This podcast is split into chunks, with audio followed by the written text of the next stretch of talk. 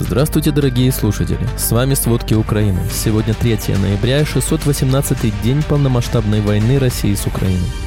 Бойцы 72-й отдельной механизированной бригады имени Черных Запорожцев уничтожили колонну российской военной техники, которая пыталась наступать на угледарском направлении. Армия Украины нанесла ракетный удар по штабу российской группировки войск Днепр, расположенном на Арабатской косе. Украине потребуется 757 лет, чтобы разминировать свои земли. Это самые масштабные загрязненные территории минами и не разорвавшимися боеприпасами со времен Второй мировой войны.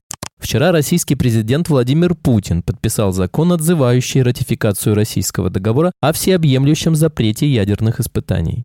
Сторонникам Украины не удается договориться в Конгрессе США о выделении ей новых средств. Хезбалла предупредила США о вступлении в войну против Израиля. В России впервые национализировали крупное предприятие из-за доноса. Почти половина россиян с кредитами перестали платить по долгам. Обо всем подробней. Бойцы 72-й отдельной механизированной бригады имени черных запорожцев уничтожили колонну российской военной техники, которая пыталась наступать на угледарском направлении. В числе потерь несколько танков с противоминными тралами. Новость опубликована украинским блогером и волонтером Сергеем Стерненко. По его словам, военные применили артиллерию, противотанковые ракетные комплексы и ФПФ-дроны для успешной операции по уничтожению российской техники. Президент Украины Владимир Зеленский вчера сообщал, что российские силы предприняли попытку продвижения движения на угледарском направлении. Однако вооруженные силы Украины отразили атаку, нанеся Российской Федерации значительные потери. Следует отметить, что в марте текущего года Россия предпринимала аналогичные попытки в районе Угледара, но ее войска были разгромлены силами ВСУ. В тот раз армия России потеряла около двух батальонов. Вооруженные силы Украины удерживают плацдарм на левом берегу Херсонской области и, вероятно, нанесли ракетный удар по штабу российской группировки войск Днепр на Арабатской косе. Об этом идет речь в новой сводке Института изучения войны. При этом с российской стороны поступают противоречивые сведения. Так известный российский военкор утверждает, что украинские войска запустили крылатые ракеты «Шторм» и противокорабельные ракеты «Нептун» по цели в селе Стрелковое Херсонской области, что российское ПВО перехватило лишь половину ракет. Российское оппозиционное издание «Астра» сообщило, что четыре украинские ракеты попали в базу отдыха возле Стрелкового, которая служила штабом российской группировки войск Днепр. За 600 дней полномасштабного вторжения России Украина обогнала Афганистан и Сирию и стала самой заминированной страной на Земле. Украине потребуется 757 лет, чтобы традиционными методами с использованием имеющихся ресурсов разминировать территории, считают в Словацком аналитическом центре Глобсек. Обширные минные поля не только затормозили контрнаступление украинских войск, они поставили под угрозу жизнь 6 миллионов мирных жителей и привели в негодность часть наиболее ценных сельскохозяйственных угодий страны, что влияет как на экономику Украины, так и создает кризис в мировом продовольственном снабжении. Министр экономики Украины Юлия Свириденко также заявила, что масштабы загрязнения Украины минами и не разорвавшимися боеприпасами самые большие со времен Второй мировой войны. Армия России осуществила массированный удар дронами по территории Украины. Во время атаки украинские ПВО уничтожили 24 из 38 российских беспилотников. Над Львовской областью было сбито 11 беспилотников из 16. Пять дронов попали в объект критической инфраструктуры, обошлось без жертв. В Одесской области также был прилет по территории инфраструктурного объекта. Силы ПВО сбили два беспилотника. В Харьковской области беспилотник попал по учебному заведению. Также повреждения получило здание СТО, 8 жилых домов, две служебные машины полиции. ВСУ получили самоходные артиллерийские установки САУ «Арчер», которые Швеция обещала передать Украине в течение лета. Видео с установками опубликовал командующий сухопутных войск ВСУ Александр Сырский. Арчер 155 миллиметровая самоходная артиллерийская установка с дальностью стрельбы до 60 километров и возможностью делать 20 выстрелов за 2,5 минуты и двигаться со скоростью 65 километров в час с дальностью хода 650 километров. Президент Украины Владимир Зеленский сообщил, что Россия постепенно теряет контроль над Черным морем и отступает в восточную часть акватории. По данным украинской разведки, российские войска в Крыму уже несколько месяцев переводят корабли Черноморского флота в порт Новороссийска после систематических атак по российским военным кораблям. Ранее Зеленский говорил, что Украине удается фактически выгнать российский флот за пределы восточной части моря, чтобы Россия не смогла использовать ее для распространения своей агрессии на другие части мира, как это было с Сирией. Вчера российский президент Владимир Путин подписал закон, отзывающий ратификацию России договора о всеобъемлющем запрете ядерных испытаний. Соответствующий документ был опубликован на официальном портале правовой информации. Главный дипломат Евросоюза Жозеп Баррель заявил, что такое решение России ставит под угрозу всю международную архитектуру ядерного нераспространения и контроля над вооружением и несет угрозу мировой стабильности. Государственный секретарь США Энтони Блинкен назвал такое решение России безответственным. Договор о всеобъемлющем запрете испытаний был принят в 1996 году. Его подписали 185 стран и ратифицировали 170, в том числе три государства, обладающие ядерным оружием – Франция, Россия и Великобритания.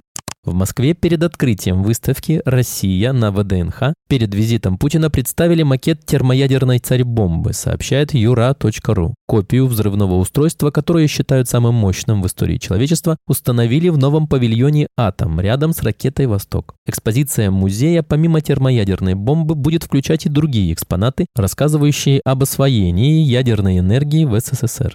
Вчера США ввели новые санкции против физических и юридических лиц, которые помогают России продолжать войну против Украины и поставляют ей технологии и оборудование из третьих стран. В санкционный список добавили более 30 физических лиц и почти 200 юридических. Китай, Турция и ОАЭ стали центрами экспорта, реэкспорта и перевалочным пунктом для технологий и оборудования иностранного производства в Россию. Под санкции попал ряд компаний из этих стран и связанные с ними физлица, а также швейцарский поставщик промышленного оборудования. США также ввели новые ограничения против российских компаний, работающих в технологическом секторе экономики России, в том числе «Газпрома».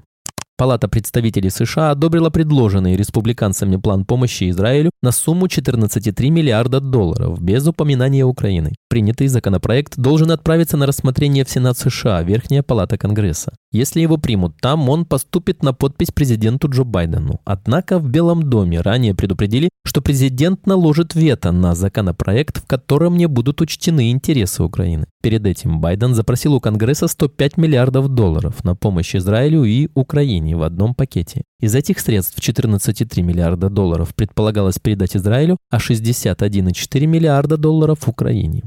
Согласно данным Bloomberg, Россия потратила внушительные суммы на приобретение боеприпасов у Северной Кореи. Спрос на вооружение увеличился из-за конфликта в Украине и привел к росту цен на эту продукцию в мировом масштабе. Например, артиллерийские снаряды калибром 155 мм, которые используются вооруженными силами НАТО, сейчас стоят около 3000 долларов за штуку. Если предположить, что Россия приобрела боеприпасы по аналогичным ценам, то сумма составила бы около 3 миллиардов долларов, что представляет собой значительную значительную часть экономики Северной Кореи, которая оценивается в 25 миллиардов долларов. Эксперты отмечают, что Северная Корея действует в соответствии со своими интересами, и сделки с Россией могут иметь большое значение для ее лидера Ким Чен Ына. По мнению аналитика Rand Corp Кинга Мэлори, Россия, возможно, предложила Северной Корее пакет помощи, включающий финансовую поддержку, доступ к банковским системам, передачу технологий и помощь в закупке компонентов для создания оружия. Эти сделки могут иметь стратегическое значение для обеих стран. На данный момент известно, что Северная Корея отправила в Россию более 1 миллиона артиллерийских снарядов для войны с Украиной.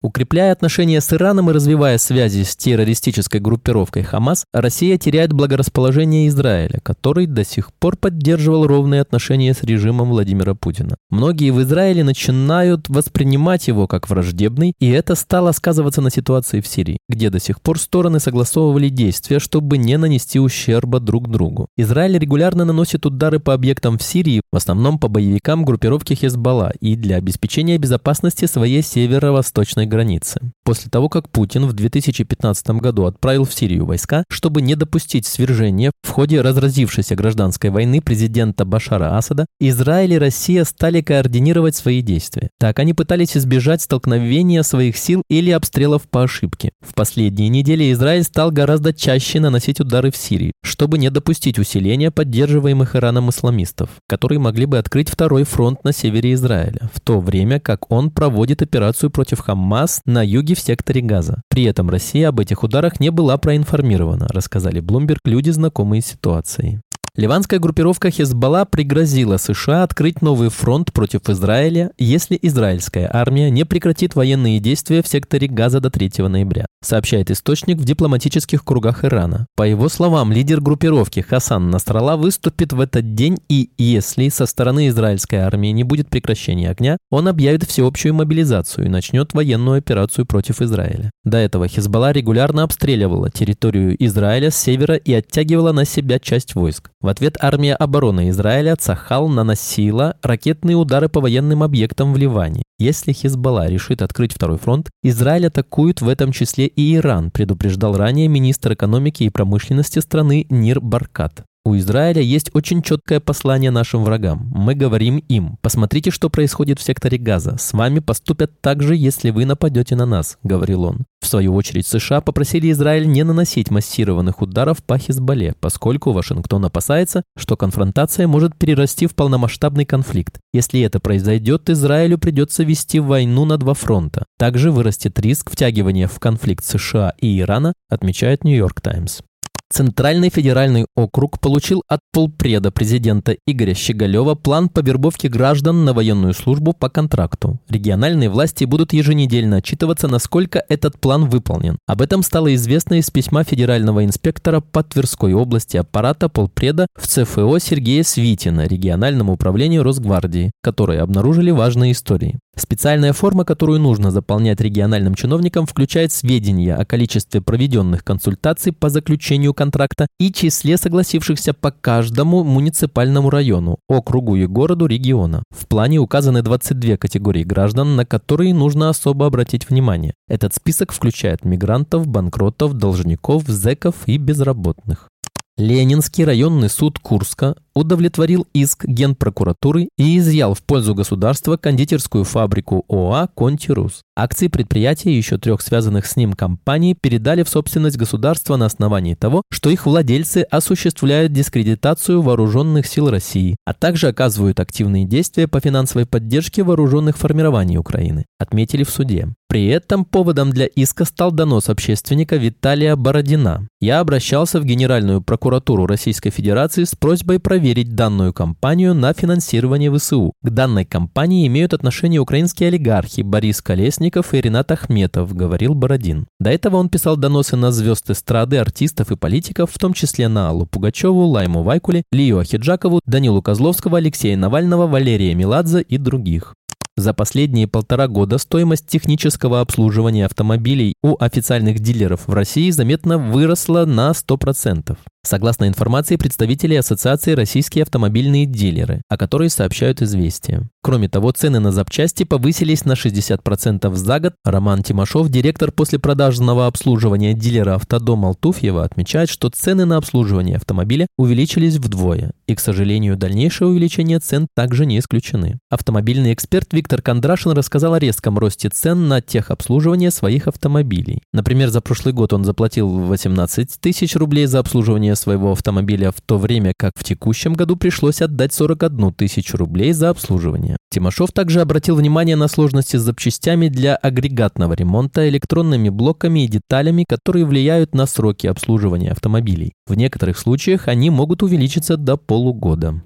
Россияне перестают платить по кредитам на фоне фронтального роста цен и практически нерастущих зарплат, которых большинству не хватает на жизнь. С января по сентябрь 2023 года количество неплательщиков по банковским кредитам выросло на 22% и достигло 21,1 миллиона человек. Это следует из данных Федеральной службы судебных приставов, которые публикуют известия. Таким образом, почти половина из 47 миллионов россиян, у которых по данным ЦБ есть кредиты, перестала обслуживать долги. Общая сумма долгов, подлежащая взысканию, к концу сентября увеличилась до 2,9 триллионов рублей, что на 200 миллиардов рублей больше, чем годом ранее. Для сравнения, за первые 9 месяцев 2022 года рост объема долгов год к году был в два раза меньше 100 миллиардов. Лидерами по количеству граждан-должников стали Башкортостан, Краснодарский край, Красноярский край, а также Московская и Свердловская области. Количество неплательщиков по кредитам увеличивается на фоне роста цен, который опережает повышение дохода доходов граждан, говорит замген директора по рейтинговой деятельности агентства «Эксперт.РА» Александр Сараев. Спасибо, это были все главные новости о войне России с Украиной к этому часу. Помните, правда существует, а мы стараемся сделать ее доступной. Если вам нравится то, что мы делаем, пожалуйста, поделитесь этим подкастом с друзьями в России. Также, если вы хотели бы помочь нам делать материалы еще более качественными, пожалуйста, оставляйте фидбэк. Это очень важно для нас и для распространения правдивой информации. До встречи.